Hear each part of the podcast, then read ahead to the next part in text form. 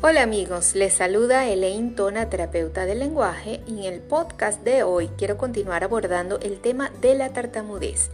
Esta vez esclareciendo algunos mitos que hay por ahí y que con el tiempo se han creado en torno a esta situación comunicativa. Mito número 1. La tartamudez es una enfermedad.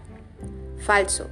La tartamudez es una alteración de la fluidez del habla que se puede presentar como una etapa pasajera o como una condición que llegó para quedarse.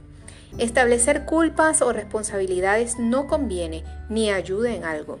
Lo importante es ocuparse a tiempo y cuanto antes mejor.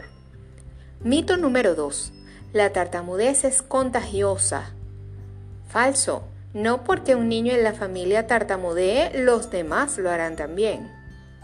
Mito número 3. Tú tienes la culpa.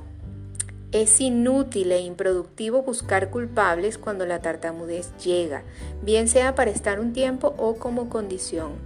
Si bien puede haber factores genéticos que la predisponen, no podemos decir que es culpa de papá o mamá por tener un familiar tartamudo o por consentir demasiado al niño. Tampoco es culpa de la inseguridad y baja autoestima que presenta la persona, aunque sí puede influir en la exacerbación de los bloqueos en situaciones de estrés. Hablemos ahora de lo que sí es verdad. Verdad número uno.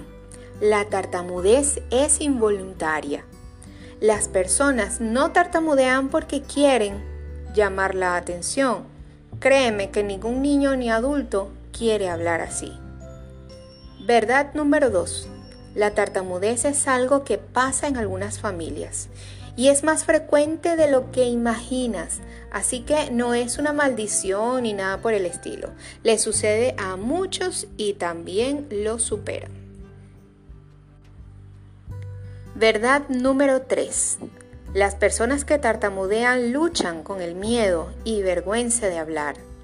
Lamentablemente, debido al manejo inadecuado que se le da en las familias por desconocimiento, muchos niños crecen con sentimientos negativos hacia la comunicación, cuando en realidad son personas que piensan y sienten al igual que tú y yo, pero les da miedo y vergüenza expresarse. Si lo que te he contado aquí resuena contigo, si tienes un caso cercano o te ocurre a ti, es tiempo de compartir esta información para hacer de este mundo un lugar lleno de oportunidades iguales para todos. Un fuerte abrazo y hasta la próxima.